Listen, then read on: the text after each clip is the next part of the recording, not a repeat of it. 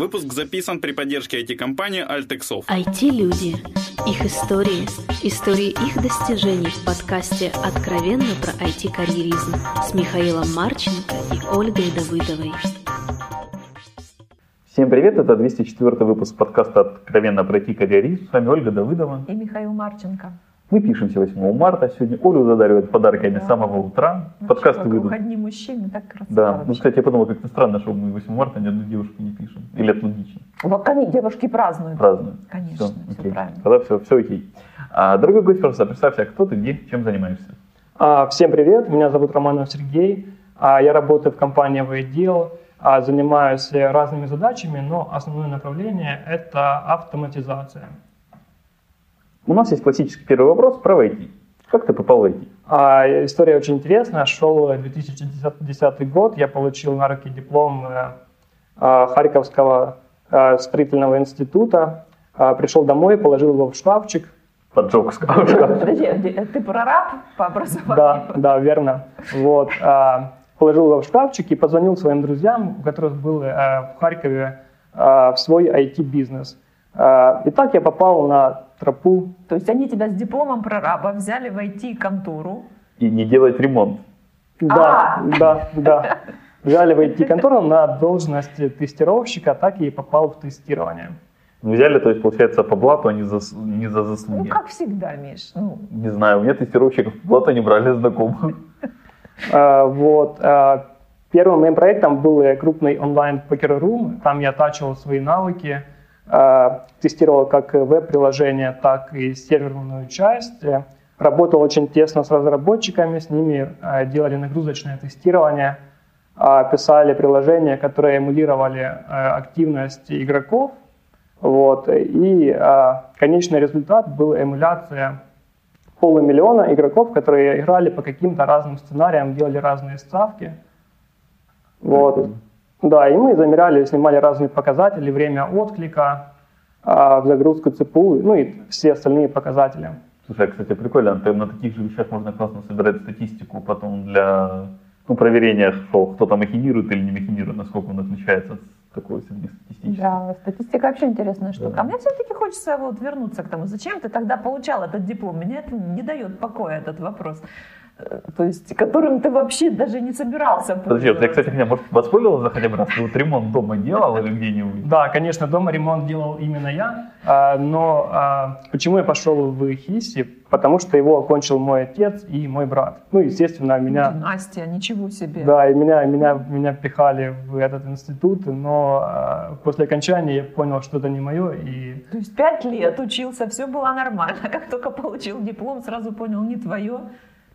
Э, да, да, я понял, что не мое, потому что у нас, получается, на пятом курсе была практика, и я попал вот именно прямо на производство, где э, посмотрел, как, как ведутся все эти процессы, посмотрел на этих строителей и понял, что не-не-не, ни в коем случае, Я столько не выпью, да? да, я столько не выпью, лучше я буду заниматься чем-то а, более развитым, э, вот, и попал в IT, и не жалею.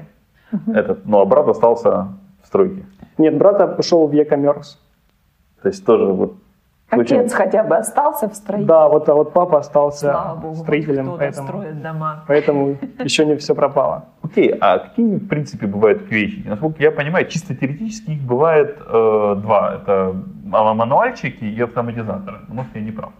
Да, но вообще я делю э, тестировщиков на три вида. Первый вид это мануальные тестировщики, это инженеры, которые вручную, согласно каким-то инструкциям, выполняют какие-то действия а, в поисках дефектов. Это самый стандартный э, вид тестировщиков, который широко распространен а, в харьковских, да и во всех остальных компаниях. А второй вид это автоматизаторы. Зачастую это инженер, который знает один или несколько языков программирования и при помощи различных библиотек занимается разработкой тестов, которые в свою очередь тестируют интерфейсы пользователя. А в западных компаниях этот вид тестировщиков широко востребован, но у нас он набирает только а, обороты. Вот. И третий вид – это юнит-тестировщики. Это непосредственно а, разработчики, которые умеют покрывать свой код автотестами. Ну, так, по-моему, это просто обязанности разработчика, это как бы не вид тестировки. Ну да, это разве это не у всех? А Нет, в не у крупных, всех. крупных западных компаниях есть специальная отдельная должность юнит-тестировщик. В крупных западных может быть, а у нас обычно, ж как, как и во всех, наверное. Слушай, вот я первый раз слышу, если честно, что вот отдельная должность, это человек, который вот сидит и задротит именно на юнит-тесты. Да? Да-да-да, он знает, как правильно покрывать код тестами, он э, знает все возможные и невозможные варианты. Э, вот, и э, зачастую программисты, которые у нас занимаются написанием юнит-тестов, они не могут покрыть код вариантами различными по типу э, каких-то негативных кейсов.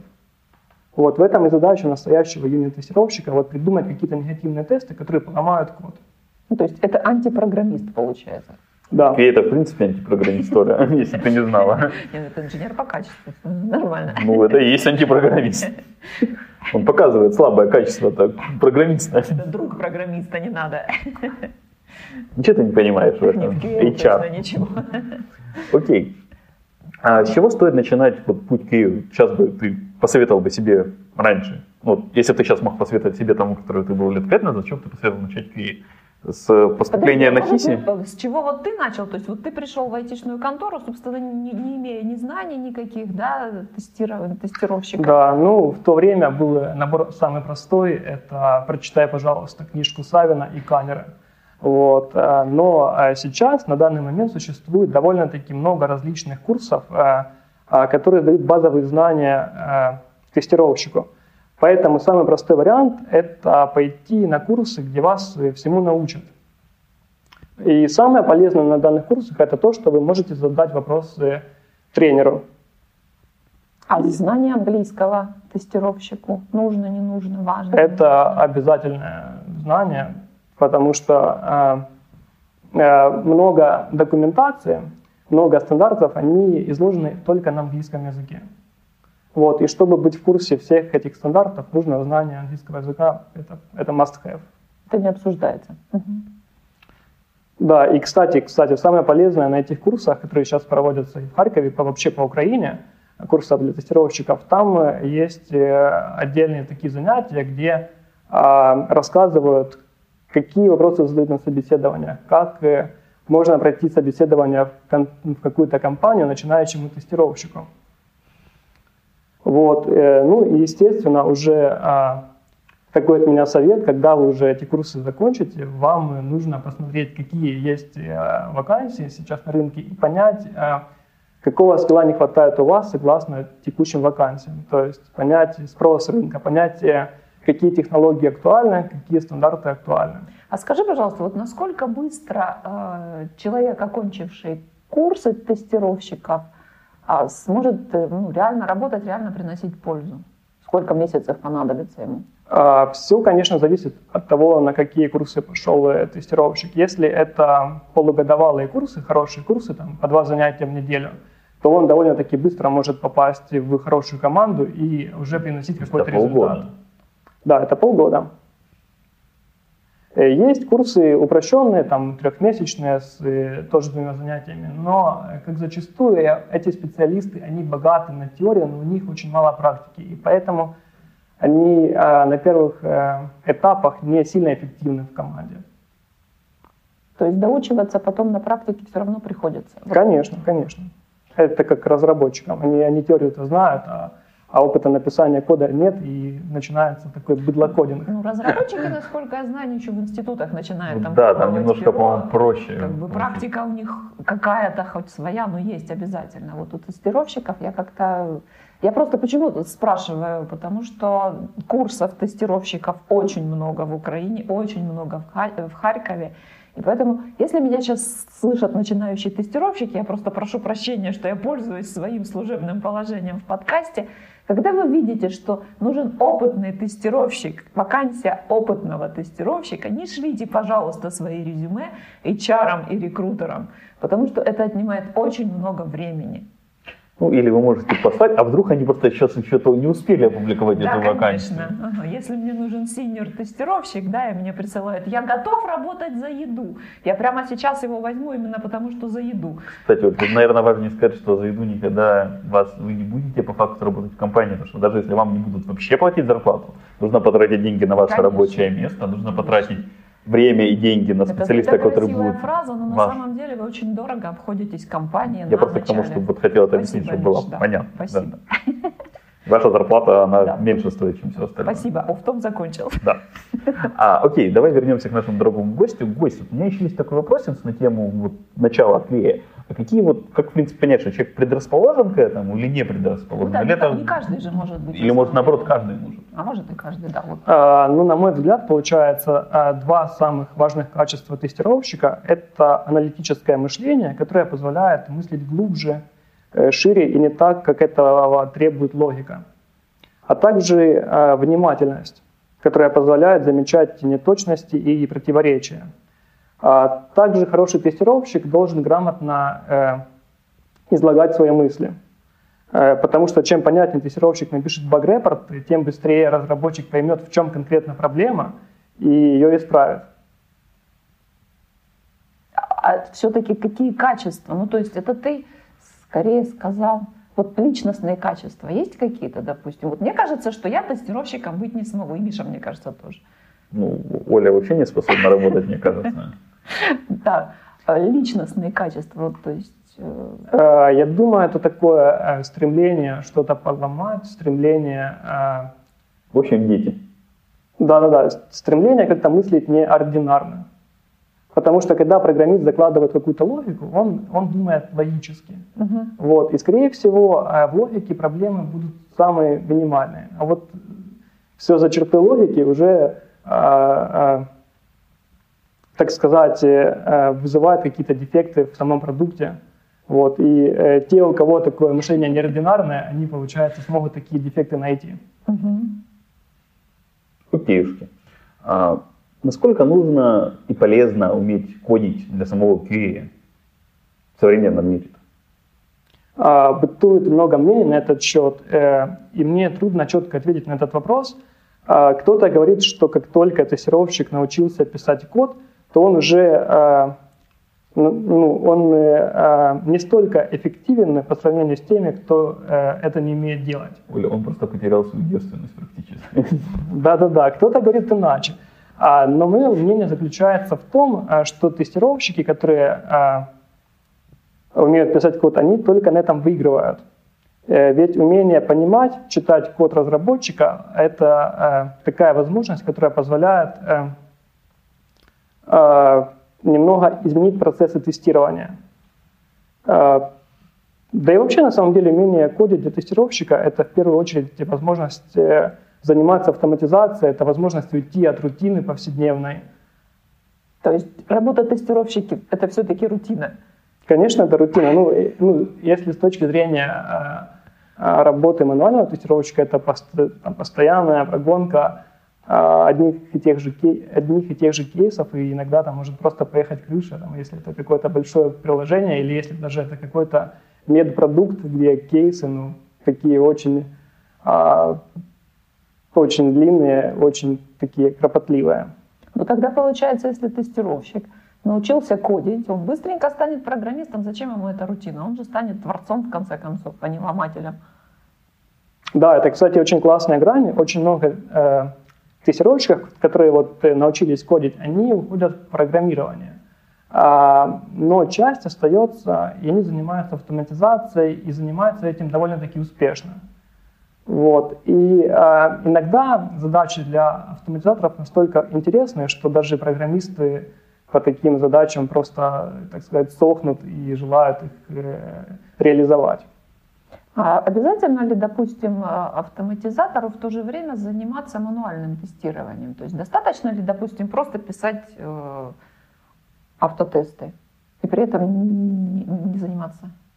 А, На мой взгляд, э, заниматься чисто автоматизацией на а, обычном проекте э, неэффективно, потому что есть ряд дефектов, которые невозможно найти при помощи автотестов.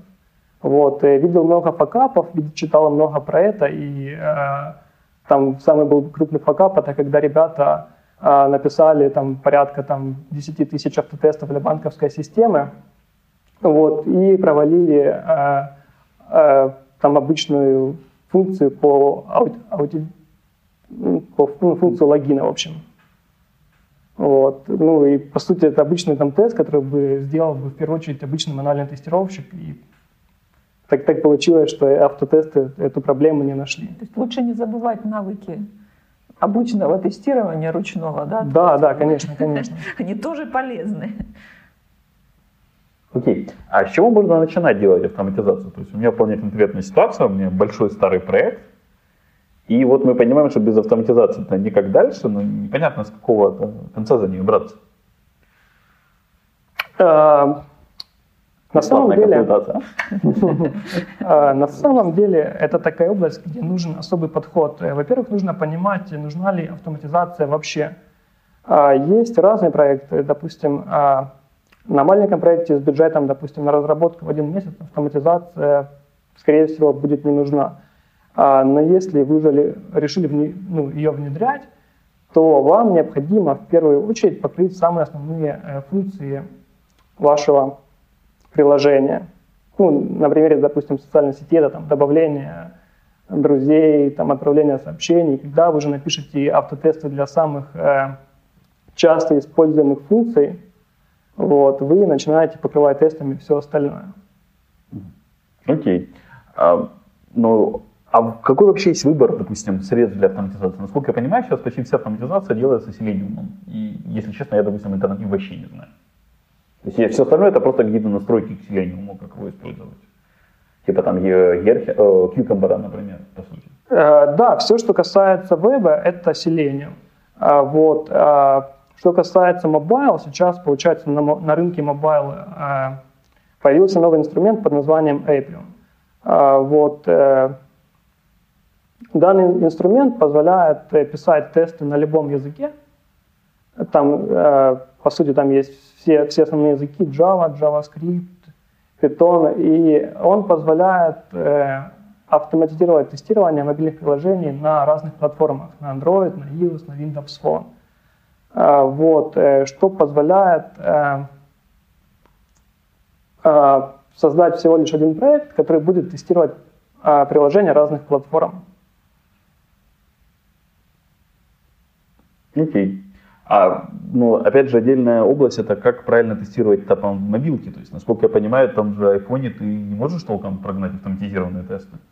А, ну, смотри, Давай так сделаем. Если приложение будет только под iOS, то лучше всего вообще использовать э, Apple инструмент под названием э, UI Automation.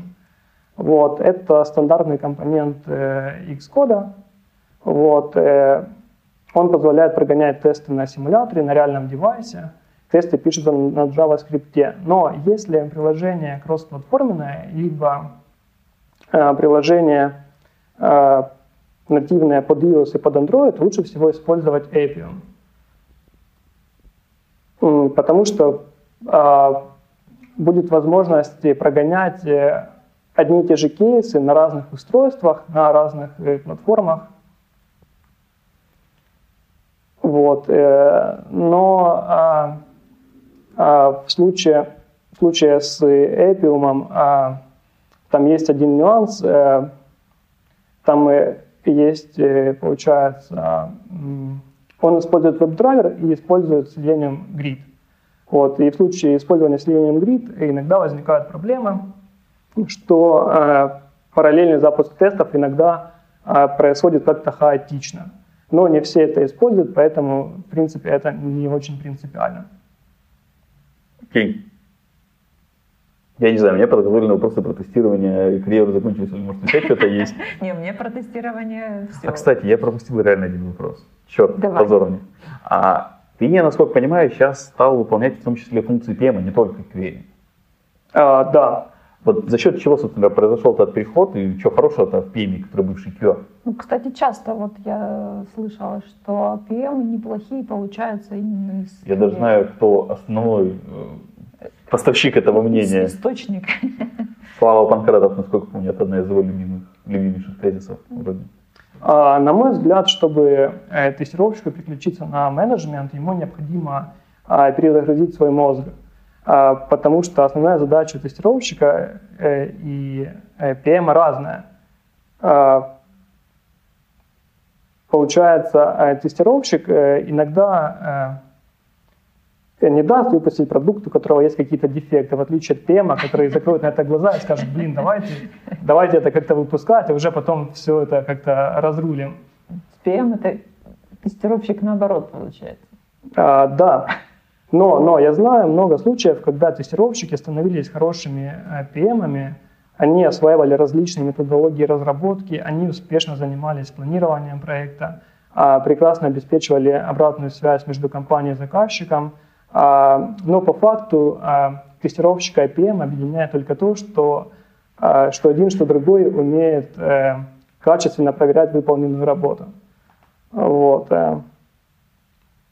Ну и в целом, конечно, с Киев получается более толковые PM, чем э, просто с прохожих людей на улице. Ну, это понятно. Ну, а почему, например, не из программистов?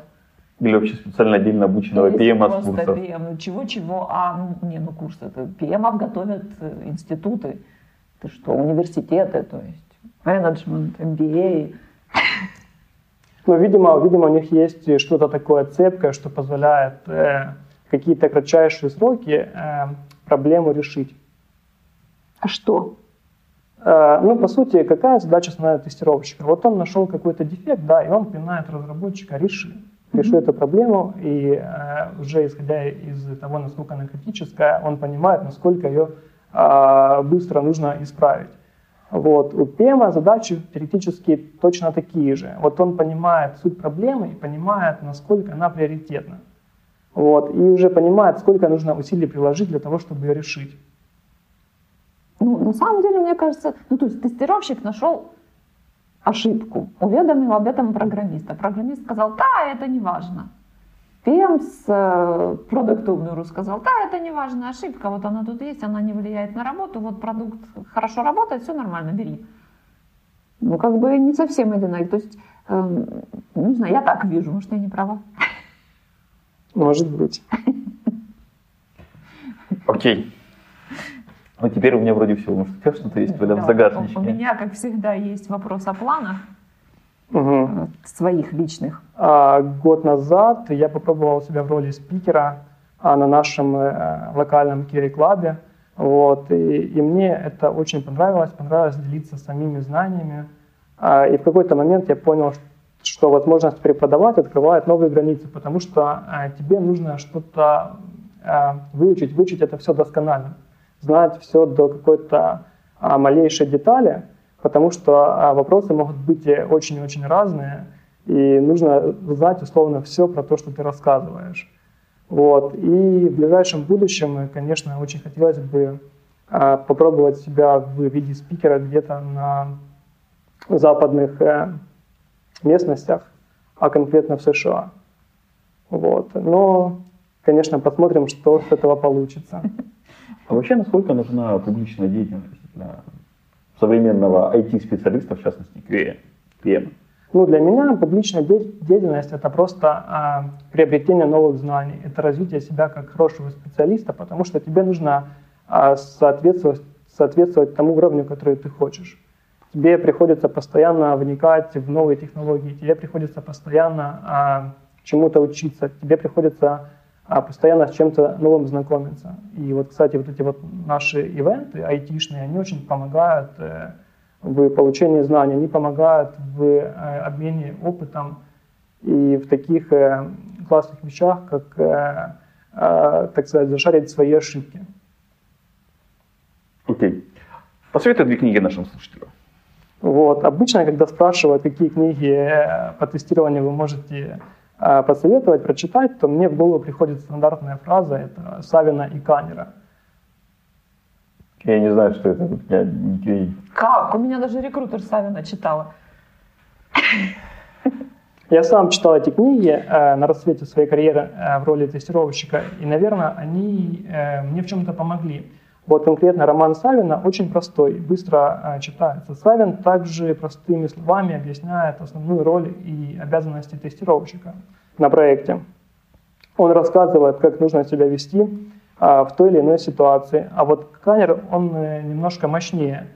Э, он э, подробно рассматривает множество вопросов, начиная от планирования, заканчивая э, какой-то методологией. А, вот, и к этому набору я бы хотел бы добавить книгу Рекса Блэка под названием «Ключевые процессы тестирования». А, книга очень интересная, но, к сожалению, автор описывает процессы на примере крупных проектов. А, но я думаю, что читатель сможет легко э, все это применить на себе и на своей команде. Ну и, конечно же, читайте побольше какой-то зарубежной литературы на английском языке. Вот, сейчас появилась новая книжка, называется Penetration Testing. Вот, э, очень советую. Окей. И на самое последнее, пожелай что-то хорошее нашим слушателям.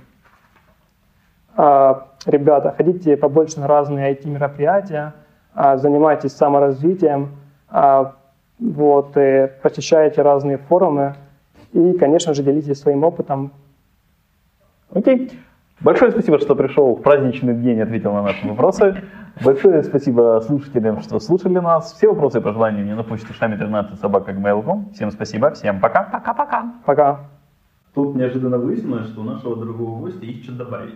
Да, редко такое бывает, Да, что он- вы не дали человеку договорить. Он, он подготовился, мы не разусили. И вот как бы мы решили это прямо после титров ставить. Интересно, что много ли до сюда дослушали. Я надеюсь, что много, ну будет тест такой. Интересно, да. Дорогой гость, давай, жги про авто- автоматизацию еще там тебе еще изложить. А, да, ребят, смотрите, я хотел бы сказать, что заниматься автоматизацией а, в наше время не так уж и трудно. А сейчас вот э, у Selenium, у Appium есть возможность записывать э, тест. То есть а, все ваши действия в приложении, все ваши действия в браузере могут записываться и а, транслироваться в какой-то код. Вот, поэтому все начинающие тестировщики, не бойтесь заниматься автоматизацией, не бойтесь заниматься записью своего кода, и уже потом, когда вы э, поймете, как это работает, вы сможете э, сами писать код, сами э, как-то использовать всю мощь этих инструментов, вот, и потом уже, когда, получается, у вас появится какой-то код, вы поймете, что вам нужно чего-то такого грамотного придумать, например, как добавить в ваш проект Continuous Integration. Вот. Я в своем опыте сталкивался всего э, с двумя инструментами, это Jenkins и TeamCity. Вот. TeamCity это такая платная скотина. Она бесплатная сейчас. Она уже бесплатная? Она, девятая версия, у них бесплатная, мы как раз думаем, Jenkins на нее переходить у нас в компании. Она бесплатная, но с ограничением, по-моему, на трех build-агентов. Вот, да, там есть ограничения. Три build-агента, по-моему, вполне достаточно для небольшого проекта. Для небольшого, да, но в основном проекты крупные. Вот. В моем случае я использовал Jenkins. э, Вот. э, Он решает много вопросов, он позволяет заливать билд после успешной прогонки тестов.